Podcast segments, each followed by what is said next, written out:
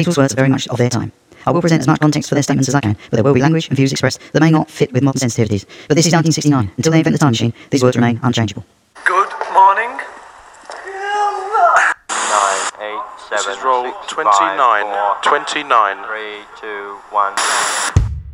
Can't operate under these conditions, boy. You know, we're coming out. It's like, it's like that. We're like, we're striking. That's what it is. It's like a strike. And that's what we're going through now, got to readjust to each other. You know, I've got so many songs, but I've got like my quantum of tunes for the next 10 years, years or album. I won't lie, I'm not too good.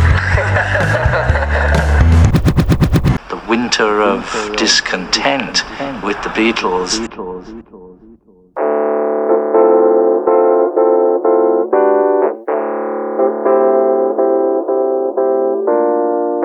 Hello, and welcome to Winter of Discontent, the podcast that takes a deep dive into the recordings of the Beatles sessions for the Get Back project. My name is Nick. Join me now as we embark on this epic journey together. Episode 33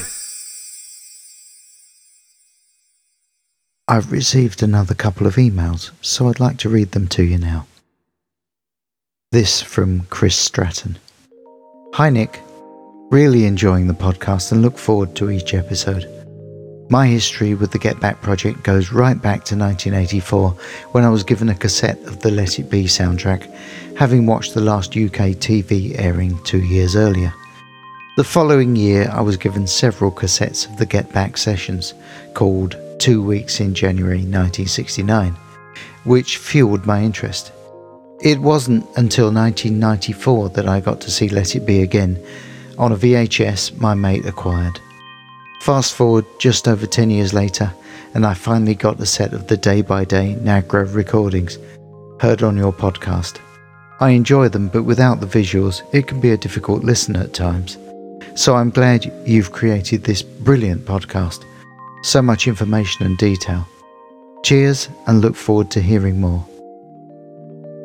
Thank you once again, Chris.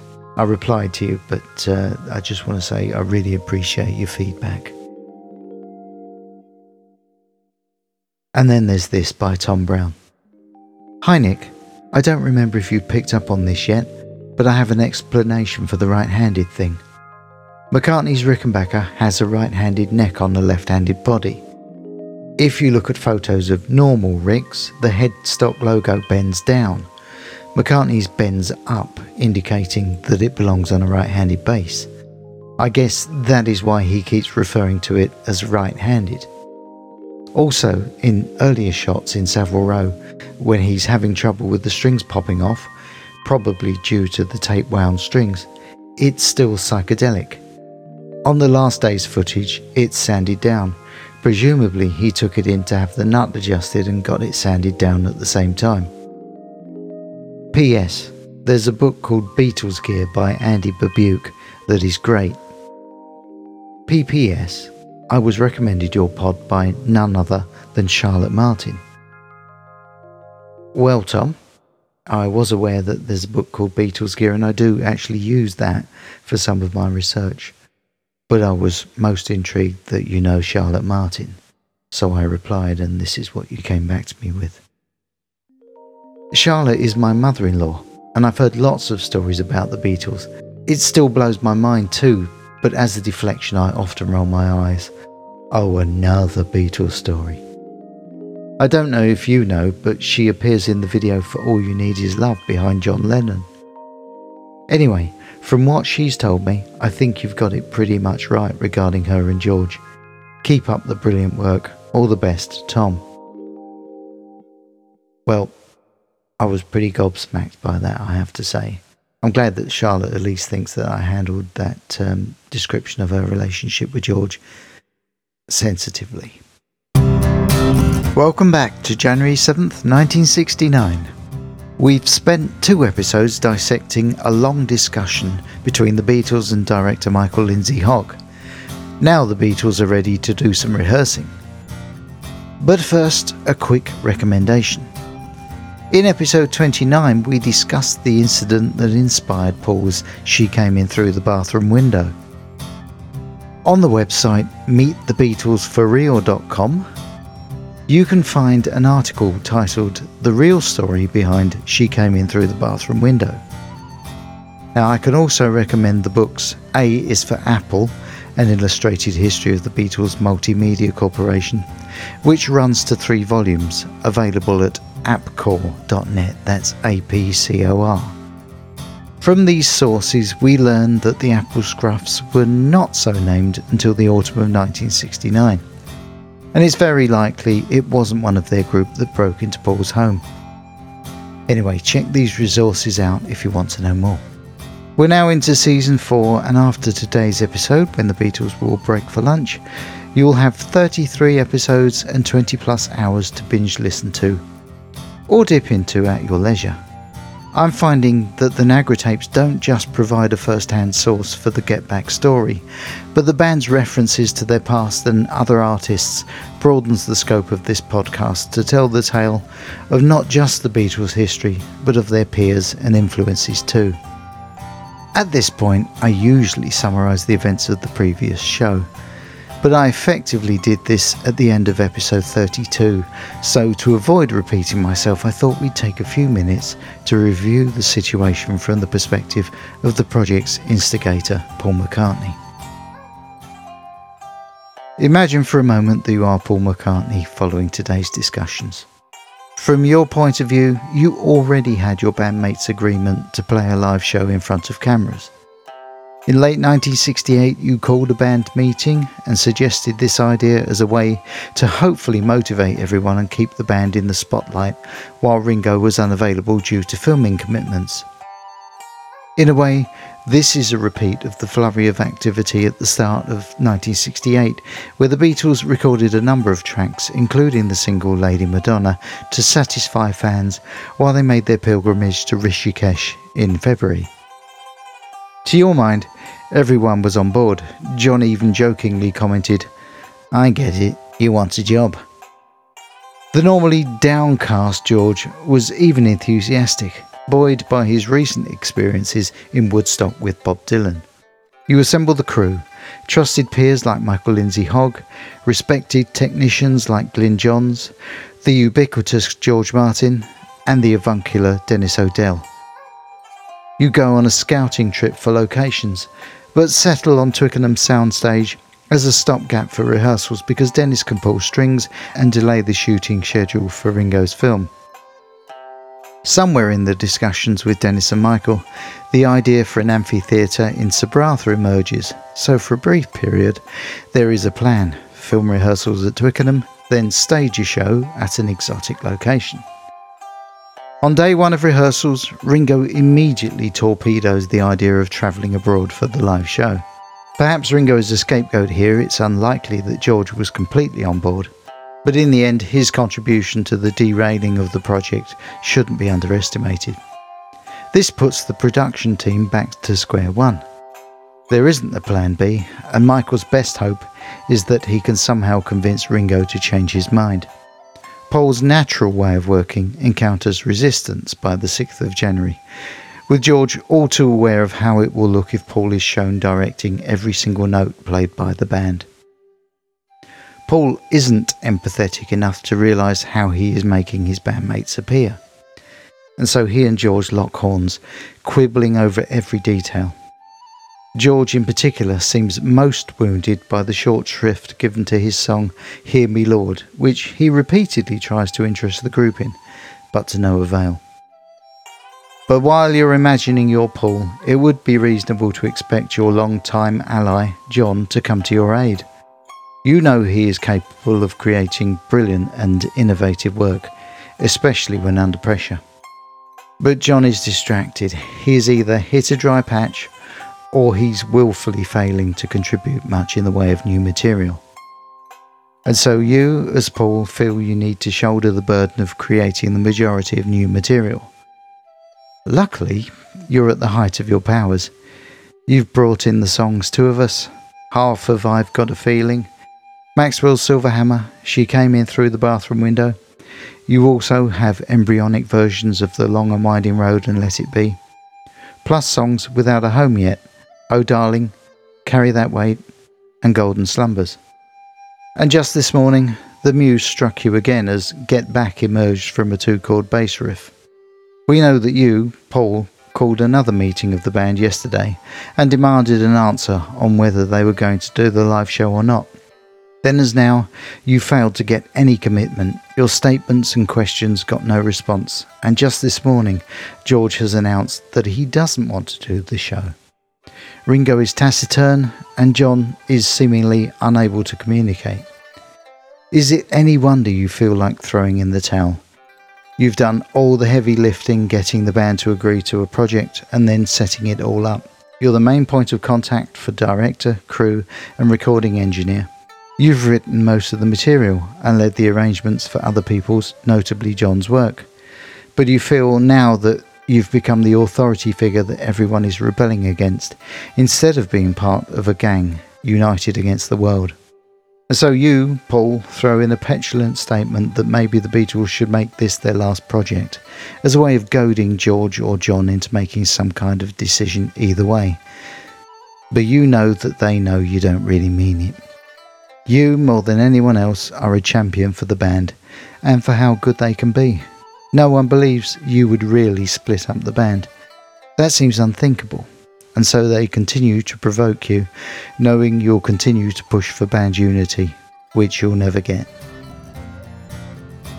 So it's against this background that the Beatles continue to rehearse, seemingly in denial that they have just come close to cancelling the entire project and ending the band.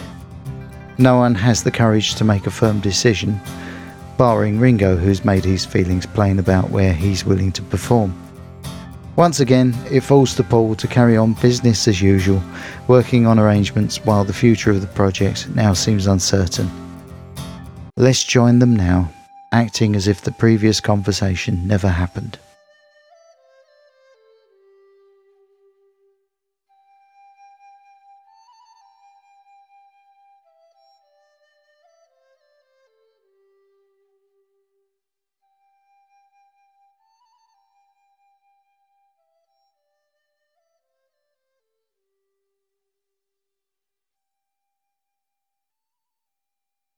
Paul counts in I've Got a Feeling, but a confused John plays the chords to She Came In Through the Bathroom Window.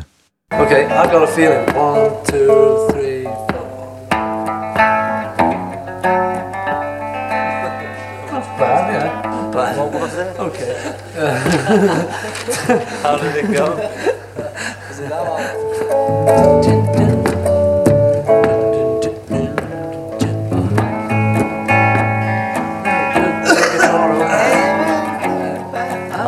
Is it that one? I got a feeling. Yeah, bathroom window. Okay.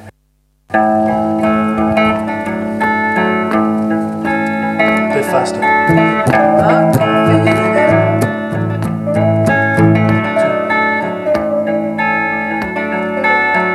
I've got a feeling, a feeling. George is back on the wah wah. No, no, no. Tape cuts. We presume this is the end of this performance. This is roll 56, slate 109, camera A. The only bit I think we should do something is everybody's got a heart here. That one. So like uh, Paul now focusing on the section of the song that John sings, looking for something different, in this case, changing the bass part.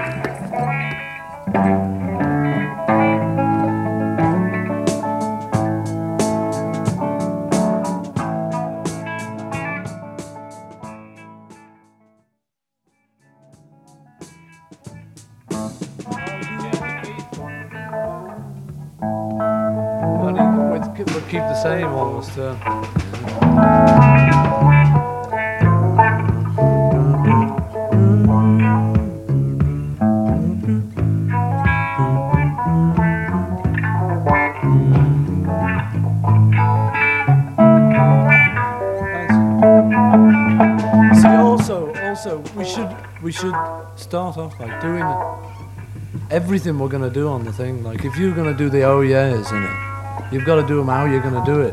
Because no use singing them quiet now and planning to do them loud on the night.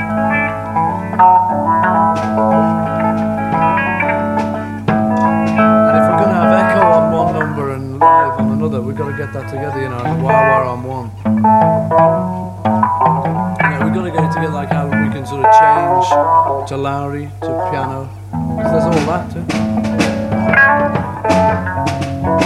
Paul is back to talking about the logistics of a live show that no one has agreed to do. Do it again. One, two, it's a bit quieter. Three, four.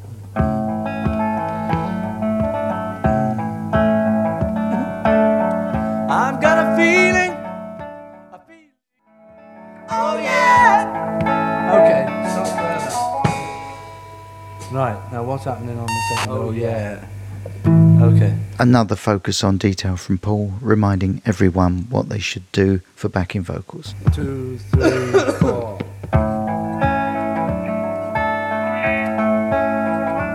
Once again, Ringo has his parts memorized.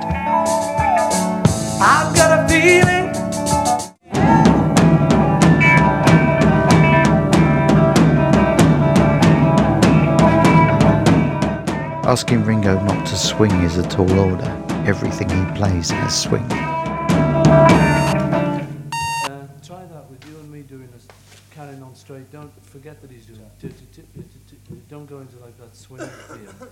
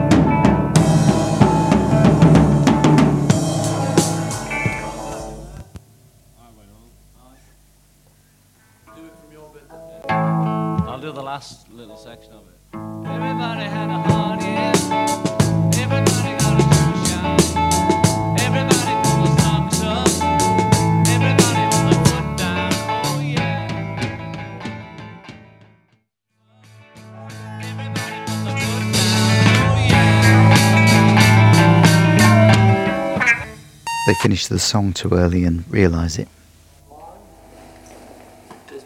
Oh yes.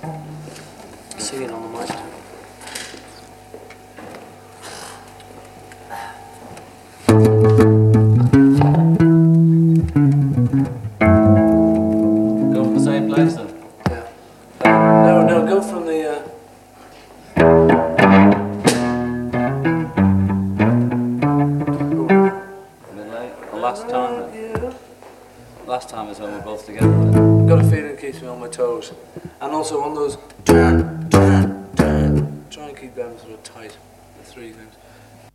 Two, three, four. I've got a feeling. John plays his chords very clipped, following Paul's request. I've got a feeling.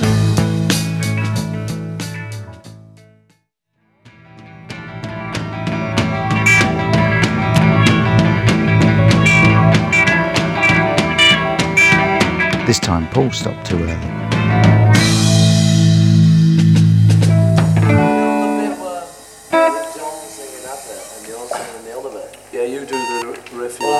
The, uh, oh yeah.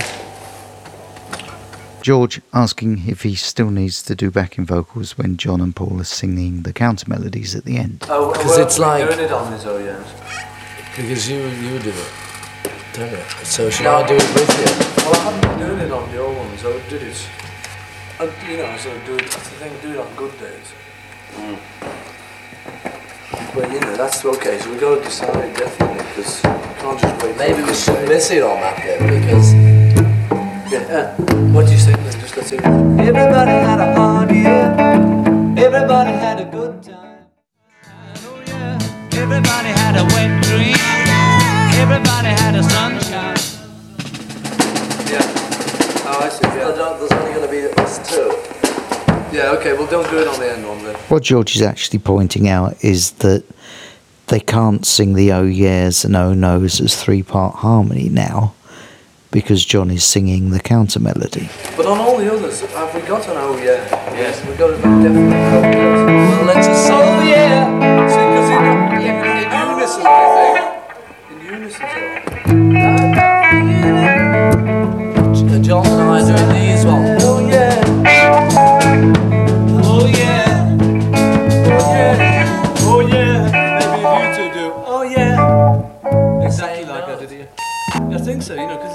Sounds a bit like one of those everybody now. Oh yeah. Hey Barbaruba. Hey Barbaruba. A little quote from John from the Beach Boys' Smiley Smile album, Mike Love's refrain in the song Wonderful. The Beatles had spent time in Mike Love's company in early 1968 at Rishikesh, India. In December of 1967, Mike Love and his fellow Beach Boys attended a UNICEF variety gala in Paris.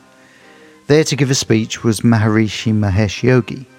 Just as the Beatles had been that August, the attendant Beach Boys were impressed by the concept of transcendental meditation and the simplicity of the process in helping one attain inner peace. In January, they attended one of Maharishi's public appearances in New York, then one in Cambridge, Massachusetts. It was here that Mike Love was invited to attend the spiritual regeneration course in Rishikesh that February. The same course that the Beatles were attending, although Love did not yet know this. He arrived on the 28th of February, and the first people he met at the ashram were John, Paul, George, and Ringo.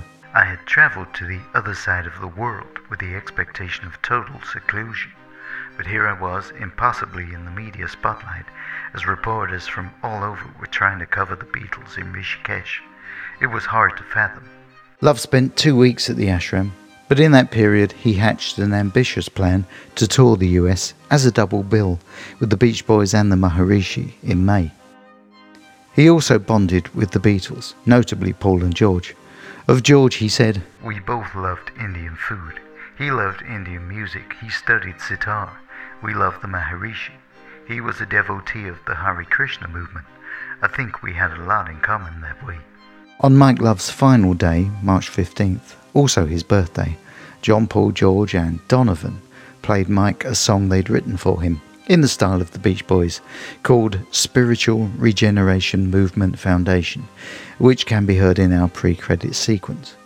But this wasn't the only homage to the surf sound written in that period.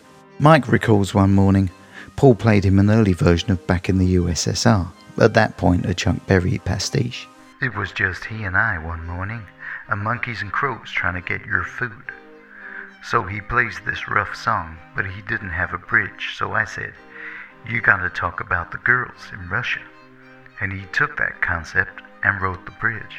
Of course, parodies of the surf sound weren't the only manifestation of influence the Beach Boys had on the Beatles. It's pretty well known that Paul and John were inspired by the Beach Boys album Pet Sounds when they began work on Sgt. Pepper's Lonely Hearts Club Band. The song Penny Lane owes a great deal to the production sound and arrangement of the Brian Wilson song God Only Knows. And later in 1969, the Beatles will be inspired by the track Our Prayer to add layered vocal harmonies to the song Because. Mike Love never wavered in his devotion to transcendental meditation.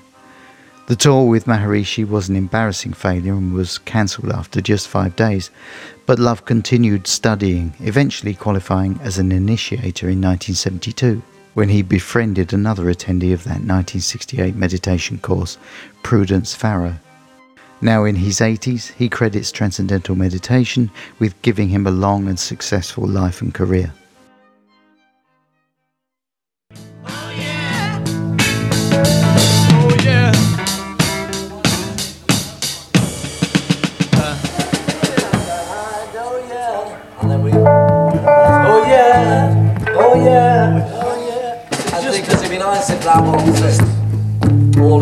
And then the third one, the second one is split. Okay. Two, three, So four. I've got a feeling. Oh, I suppose actually it's it's just on his own for anyway.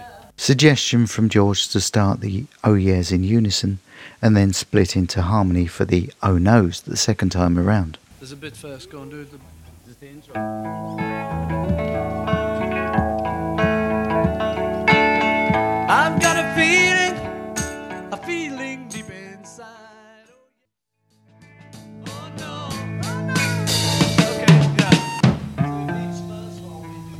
Yeah. The second one Second one, dude.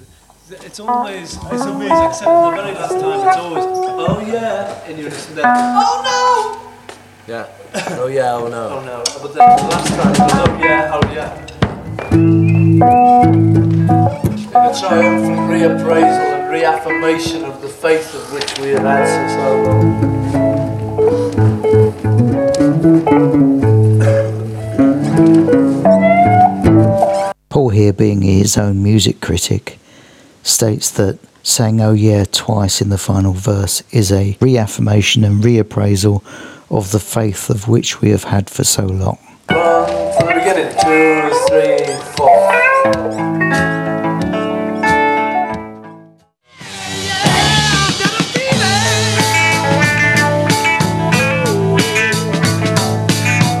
Everybody.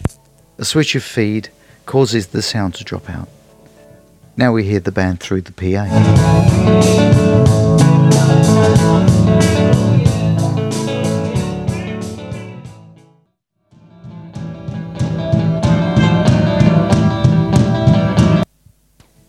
A switch back to a clearer signal.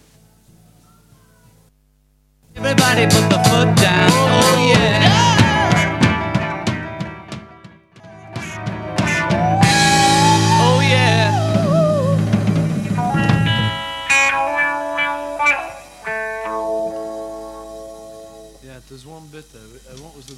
This bit, yeah. It's, uh. Just after the first. Um, Oh yeah. It's, down, down, I've got a feeling. It could even be.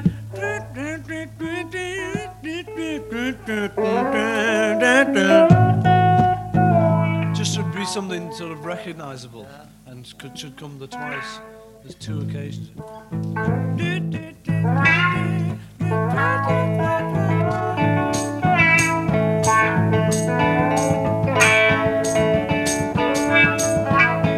Okay, so so do the verse. Paul again suggesting a guitar line for George. Um, please believe me. Hate to miss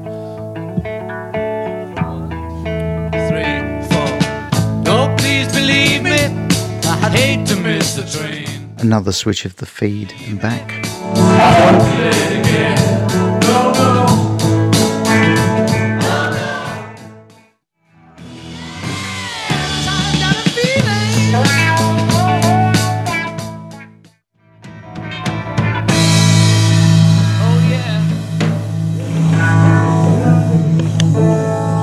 This is roll 57, camera A, slate 110.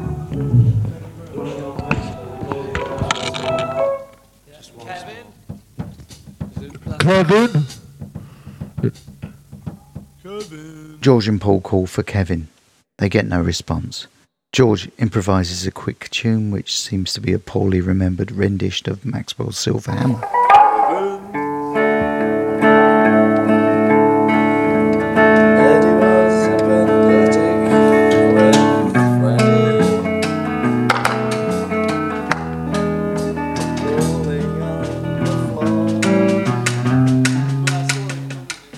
Some nasty feedback now. I'm sorry in advance.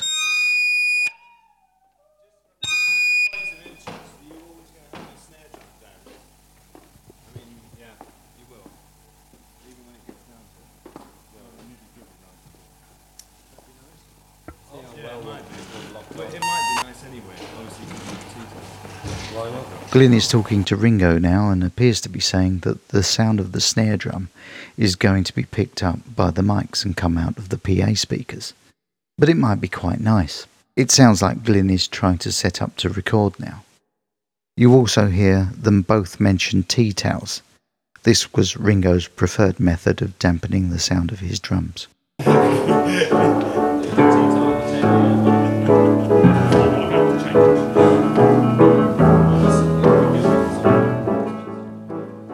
Paul moves to the piano. We can assume the feedback was caused by trying to set up mics on the piano.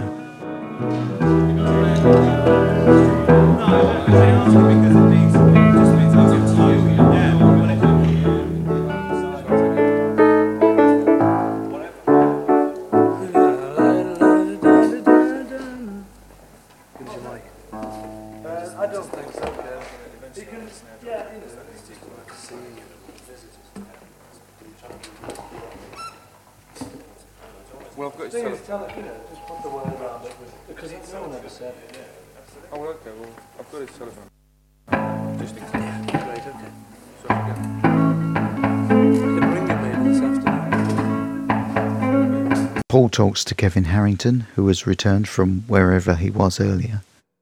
There's a conversation here, but unfortunately I can't work out what it refers to. Paul says, I don't think so, then just put the word around. Kevin says, I've got his telephone number.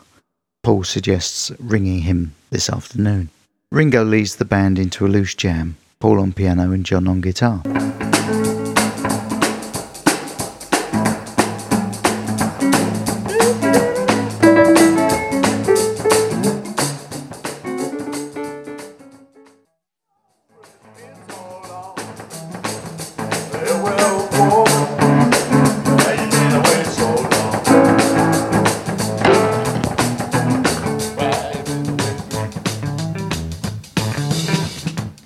Feed switches, but there's no mic on the piano yet, just a bit of leakage on the vocal mic.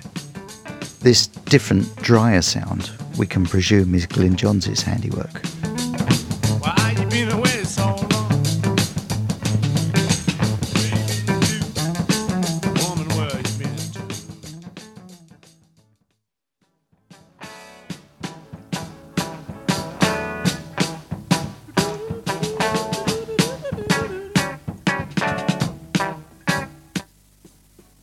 Tape cuts. Another improvised blues style song. George's bass is now plugged in.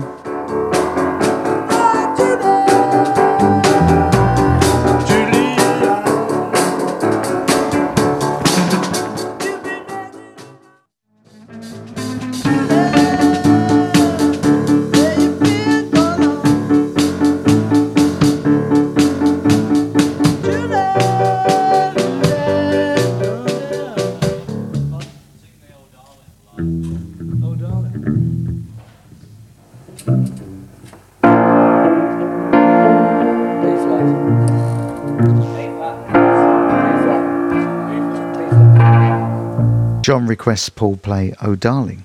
Interestingly, he calls out the key as B flat, though John says A flat. It's interesting because on Abbey Road the song is in the key of A. Oh, darling, please believe me. George and John attempt to play along. They both seem to have heard the song, but not played it before.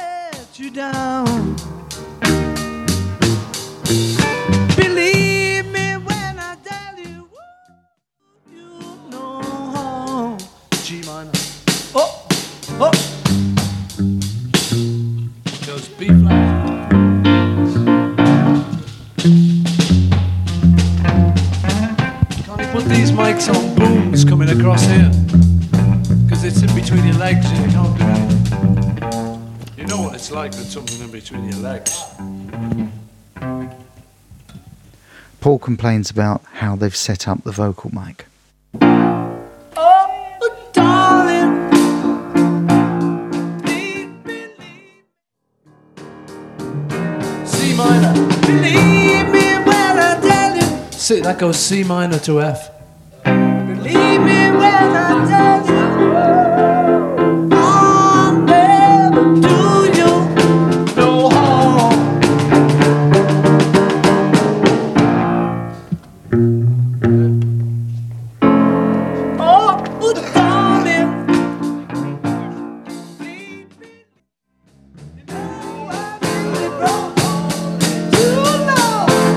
singing the bridge to Elvis's One Night With You along to the bridge of Oh Darling. One Night was originally an R&B hit for Smiley Lewis in 1956, written by a trio of writers, Dave Bartholomew, his wife Pearl King, and Anita Steinman. The addition of Anita Steinman to the credits was for her work in bowdlerizing the lyrics to the song, which was originally entitled One Night of Sin. Elvis Presley covered the song in 1957, complete with its risque lyric.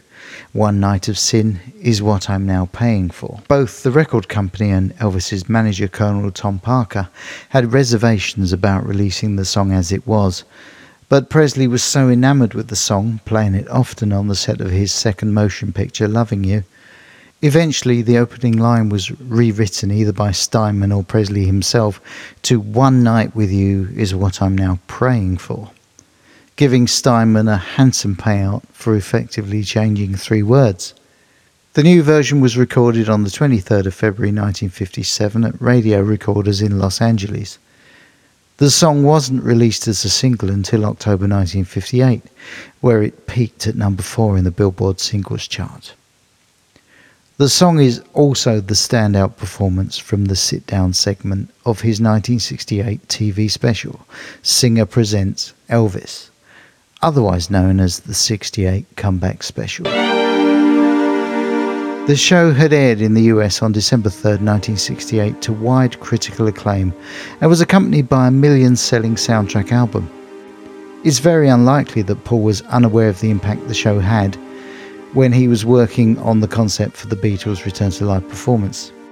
It probably goes without saying that the Elvis TV special completely reversed the trajectory of Elvis's career.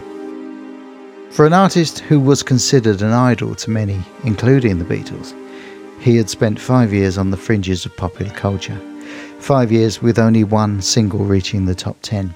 Five years only recording soundtrack albums and releasing songs that only made sense in the context of his formulaic Hal Wallis movies. Tracks like No Room to Rumble in a Sports Car, Yoga Is as Yoga Does, and Queenie Wahine's Papaya were lamentably, laughably out of step with the beat, folk rock, and psychedelic material being produced by artists like Bob Dylan, The Byrds, and The Doors.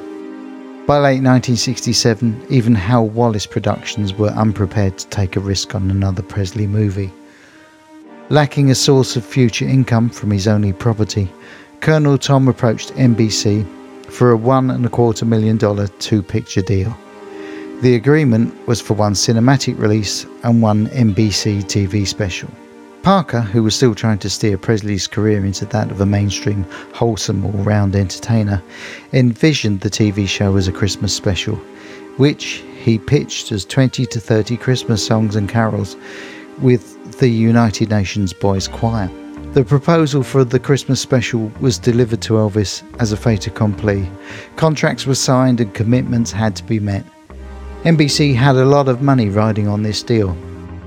This is, in fact, where the Beatles were less business savvy. They're entering into their film documentary before they've even sold the product, thereby taking on all the risk if the project is unsuccessful. Presley was reportedly angry with Parker at the idea of a Christmas special, but good fortune was about to descend on the project in the form of an excellent and hip production team. NBC appointed producer Bob Finkel to the Elvis project, and Finkel hired 23 year old director Steve Binder to work on a new concept with his writers Chris Beard and Allan Blye. In addition, Binder brought in his associate Bones Howe to supervise the sound. The concept that Beard and Blye settled on was a journey through Elvis's life. Naturally, Colonel Parker hated the idea.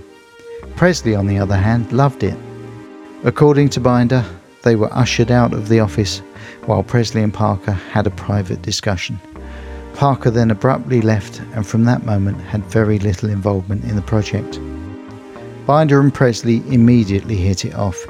Binder, being the younger man, was more into West Coast rock, but he was blown away by Elvis's talent. Elvis expressed his reservations about doing a TV show, recalling an incident where he had been made to look ridiculous on the Steve Allen show singing Hound Dog to an actual hound dog while dressed in tux and tails. But during rehearsals, Binder found what he thought would be the key to the audience discovering the real Elvis. In his dressing room, Presley would kick back with his entourage and various musicians and jam for hours, everyone joining in on whatever makeshift percussion they could find ashtrays, guitar cases, the top of a piano. Initially, Binder wanted to bring cameras into this informal gathering and capture some of the raw energy, but Parker rejected the idea outright. Instead, Binder was allowed to recreate the atmosphere in the form of two sit down shows before an audience. Scotty Moore, his longtime guitarist, was there, as was drummer JD Fontana, banging sticks on a guitar case, and he exchanged gags and funny stories with one of his crew, Charlie Hodge. Adopting a look from Marlon Brando's The Wild One, Elvis was dressed in an all black leather outfit designed by Bill Belew. Only one was made for the show, which caused issues for the wardrobe department, as it was returned soaked in sweat and allegedly another bodily fluid. Such was Elvis's excitement at the audience reaction. The result was transformative. The image of Presley in leather, drenched in sweat with Scotty Moore's guitar on his knee, became iconic. Nielsen TV ratings put the show in the top spot. The associated single, If I Can Dream, became a worldwide number one. Elvis's career was rescued not just by his raw talent and charisma, but by the ambition and drive of the production team. One incident typifies the difference between Steve Binder and Michael Lindsay Hogg. Before the first sit down show, daunted by the prospect of a live performance, Elvis confided in Binder. I can't do this. I can't remember what to say. I can't go out there. I think it's a terrible idea. Binder simply told Presley, You don't have a choice.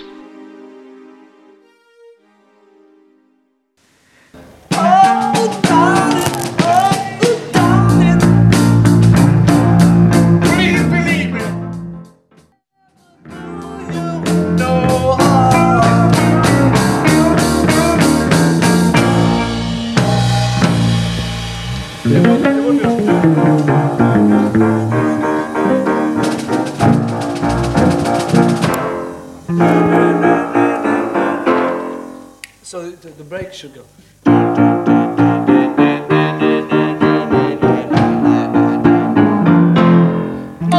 George actually comments here that he thinks Maxwell will be better.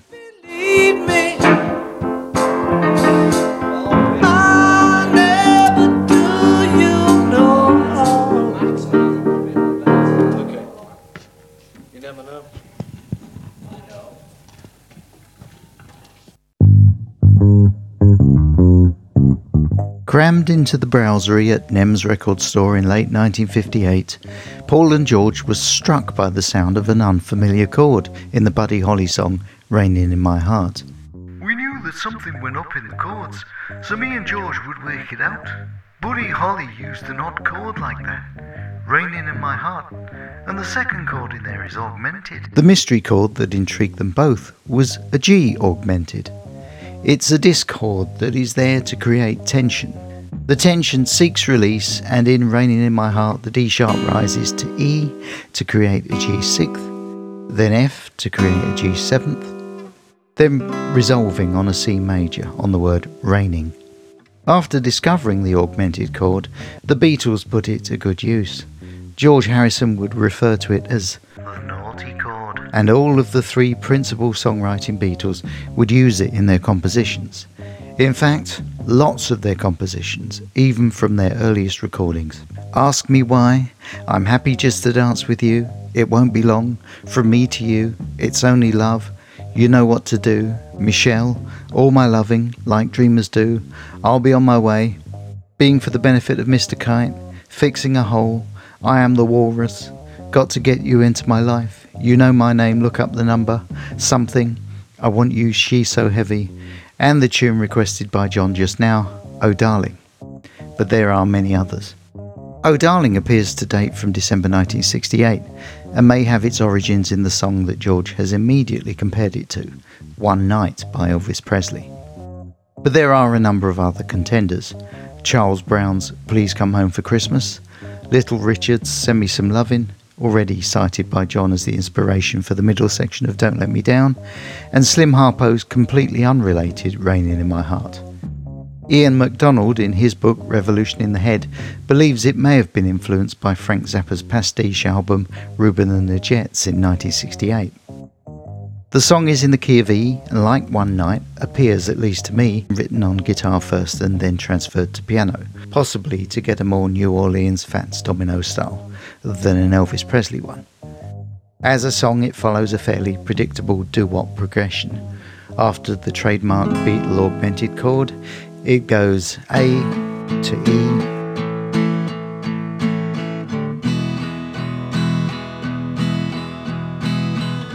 F sharp minor to D,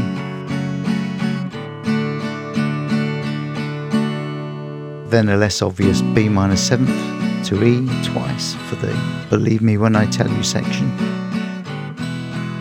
before resolving on a typical turnaround reminiscent of the Bonzo Dog Band's Canyons of Your Mind. The bridge chorus shifts to a four chord of D, still very traditional, but then inserts an unusual borrowed chord, F7th, for the line, You Didn't Need Me Anymore.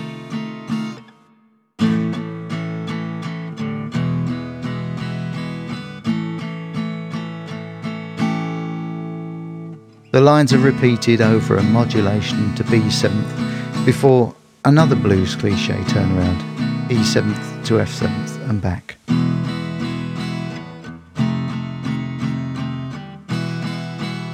Then we're back to the E augmented to start again.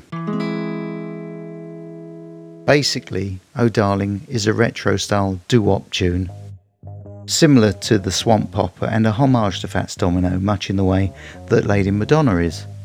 It's following a traditional sequence, but with some interesting and ear catching unexpected twists. Whilst its style seems out of date and its lyrics are blunt and to the point, it's not without charm and could have been a contender for the live show, as it's obviously known to John and pretty easy to learn. But for the moment, as George has spotted its similarity to One Night, he would rather pursue Maxwell's Silver Hammer than this. In fact, George later said of Oh Darling, It's a typical 50s or 60s kind of a song. The chord structure is very nice. It's a typical 1955 type song.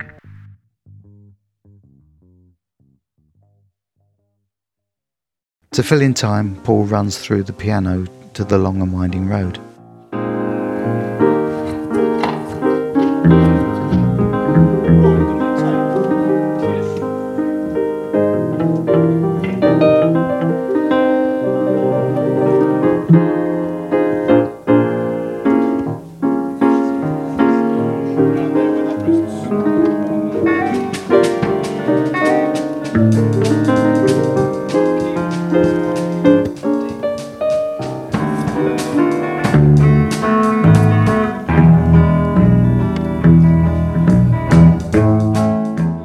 This run through is just the Beatles refreshing their memories.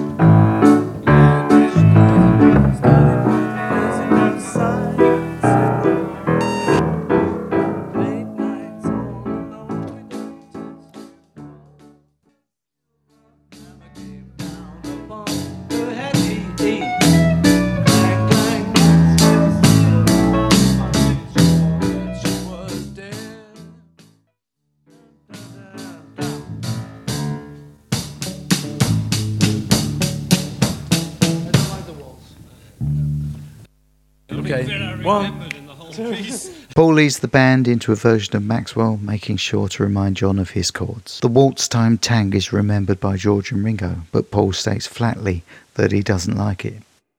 Ringo jokingly says it's the only bit he remembered. Paul counts in another run through, a little fast. One, two, a one, a two, three, four. Paul reacts to his voice coming over the PA. All alone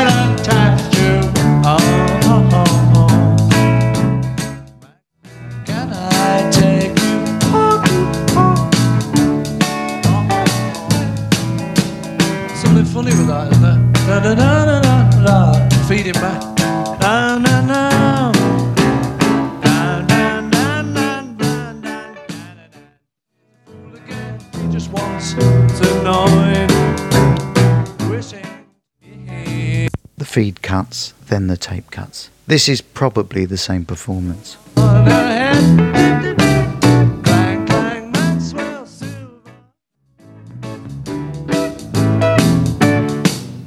Paul improvises a different tag this time.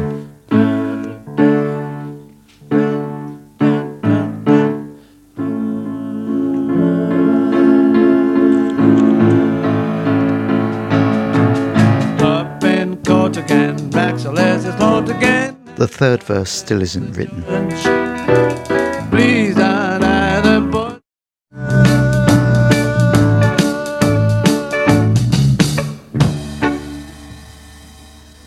So it'll be that roughly that format. This is Acoma roll 58, slate 112 at the moment. Round the first time.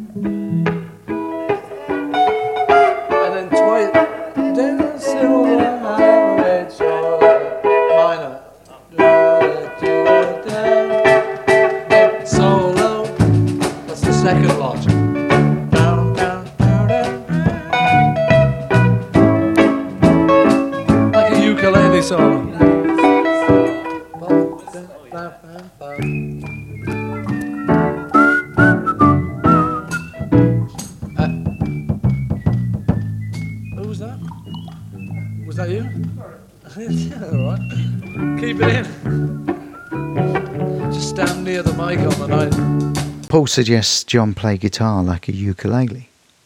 He can hear someone clicking their tongue in time and asks who's doing that. The Get Back documentary indicates that this was George.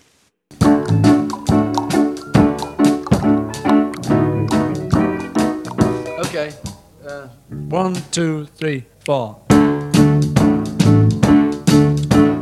Joan was quizzical, studied metaphysical science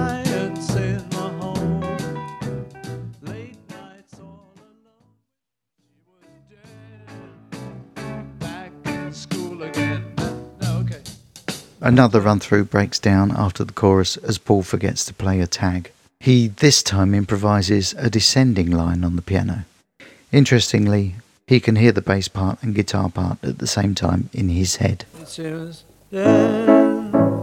Back uh,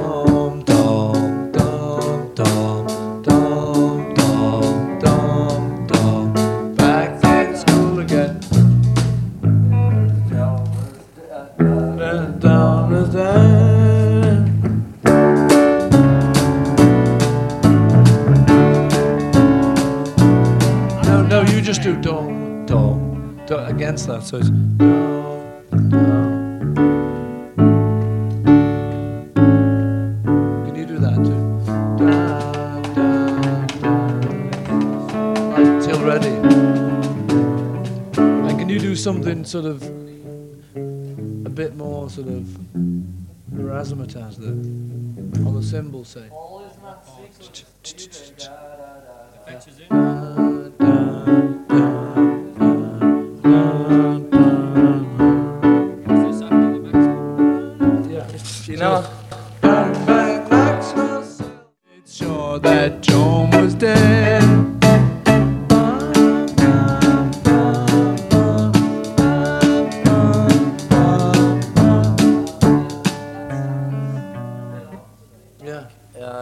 Chords you're doing are. George thinks his part sounds wrong. Between him and Paul, they work out what will fit, though that bass is horribly out of tune. Uh,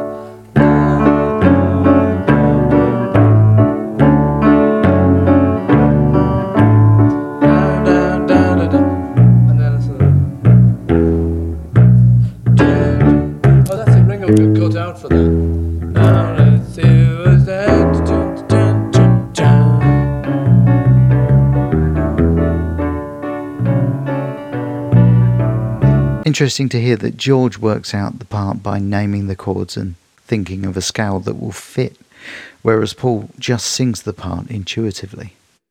Back in school again, Maxwell plays the fool again. Another classic Lennon guitar solo, veering off course rapidly. She was solo, Maxwell.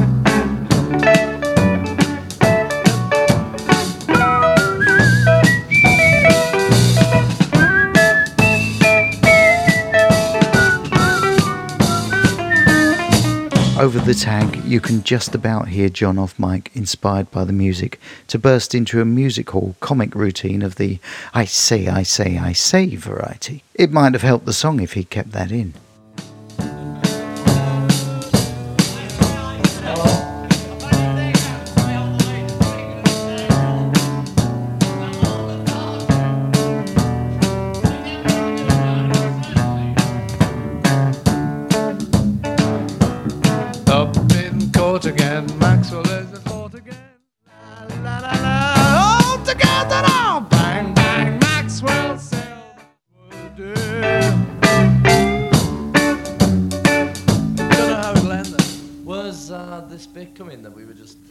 Like after the. That's uh, in between, like the first. See, it goes. goes Joan was quizzical, studied metaphysical science in the home. Late nights all alone. George wonders where the tag will go. Rather than explain, Paul plays through the whole first section of the song at double speed.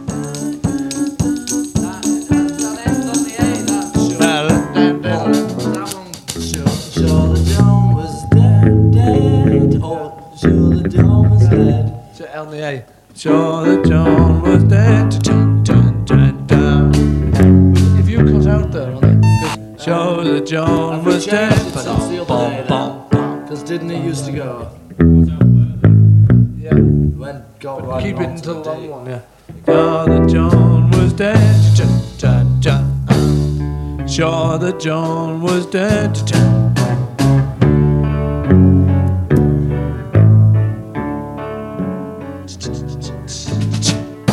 In school again. Maxwell is a fool again. Teacher. Na, na, na. Same as the solo. So it never gets to that bit. No, the next after the solo then does. Okay.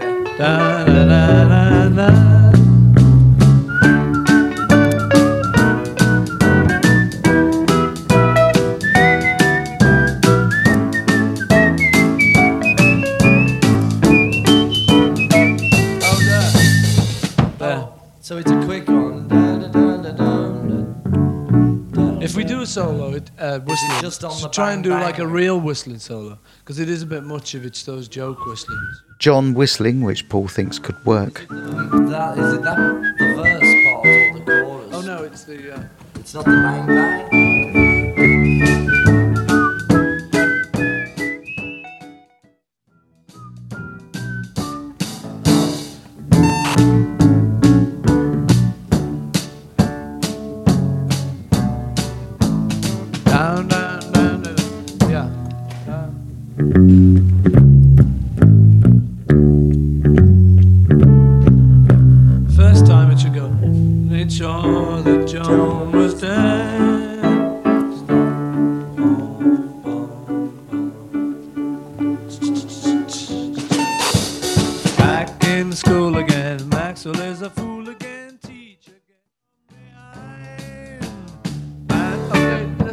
Let's get something definite. Creeps from behind.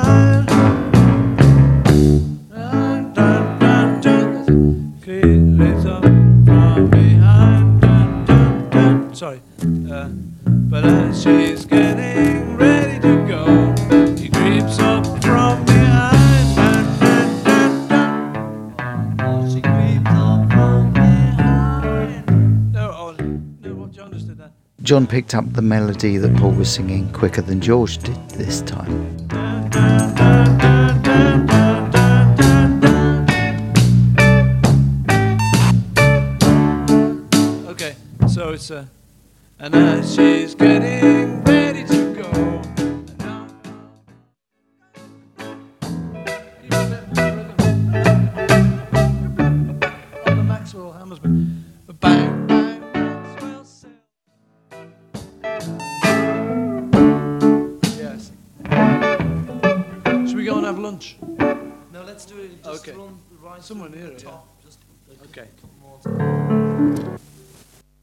To break for lunch, but George wants to carry on. One, two.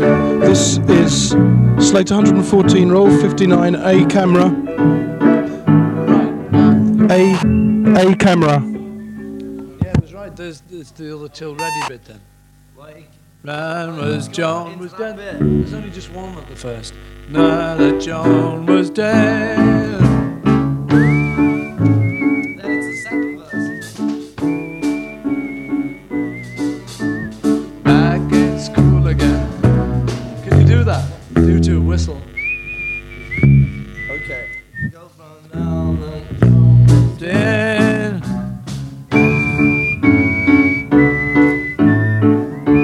That's lovely, fellas.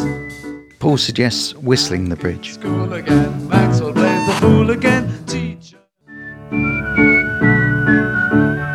Sorry, then it's the solo. Johnny's going with the whistled solo idea. Solo that one. You can go in that one. Um, yeah, John. Do that one a bit. Mal, you should have a hammer for the where it goes. Ching. Ching, ching. Uh, Mal, on, on an anvil, like on steel, you know, on a piece of. So it sounds silver, steel. Paul makes the suggestion to Mal that he get a hammer. Paul counts in another run through, but doesn't explain that he's going to start the song on the tag.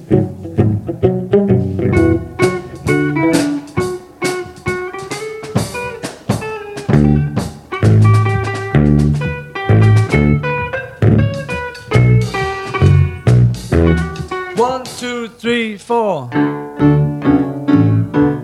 the intro. Yeah, do the, do the other intro. as well. Yeah, everywhere now, in fact, um, that bit.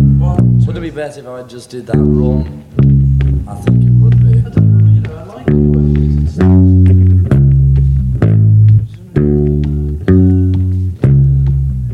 you were doing I was doing that. George forgets what he'd worked out on bass for this part.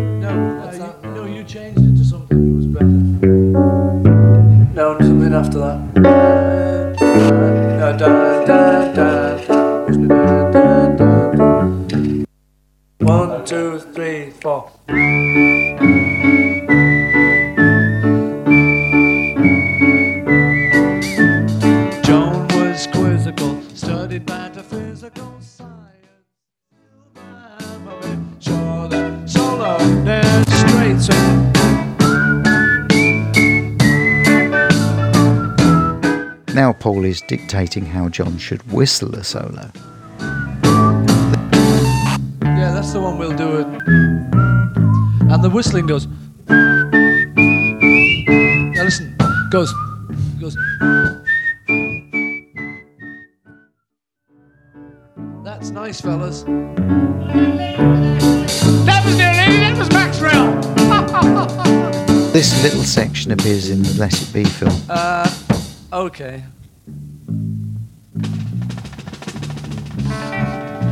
Mugshots.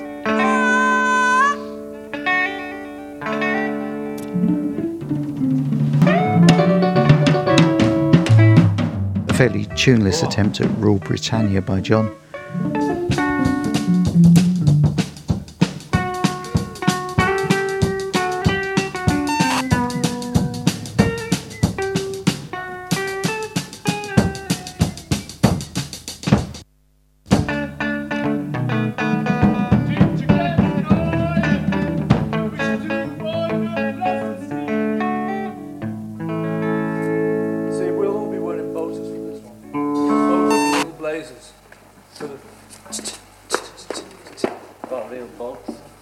Paul, perhaps, in a callback to their Morecambe and Wise appearance in 1963, jokes that they'll be wearing straw boaters and blazers for this one.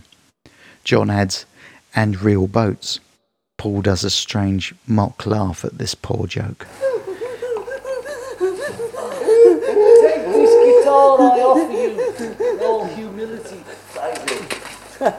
We can see John in the Get Back documentary holding his guitar above his head for George to take off him. Thanks a lot, Jim. Oh, Jim Garetti, where is your mother these days? Paul says, Thanks, Jim, then improvises a tune about Jim Garetti.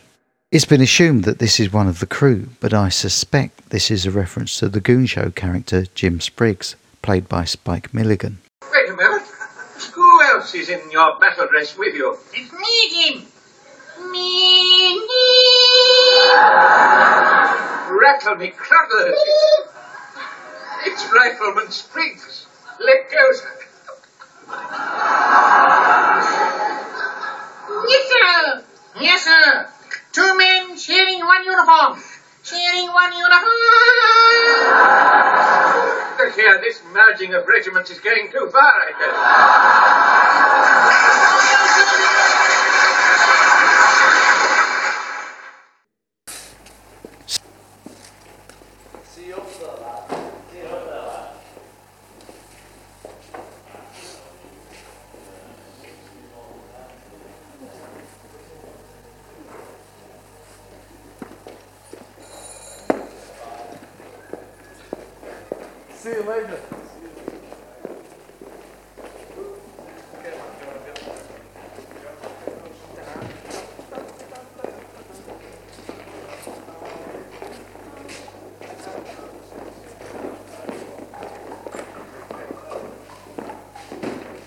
See you up there, lads, says George. And with that, the Beatles break for lunch. And that's it. If you want to support the show, you can leave a tip at buymeacoffee.com forward slash wodpod. That's W O D P O D. You can also interact with me on the socials Facebook and Instagram and Twitter, plus my Gmail, all titled Winter of Discontent Pod. Please like and subscribe and leave a review. It really helps other people find us. Thanks for listening and bye for now.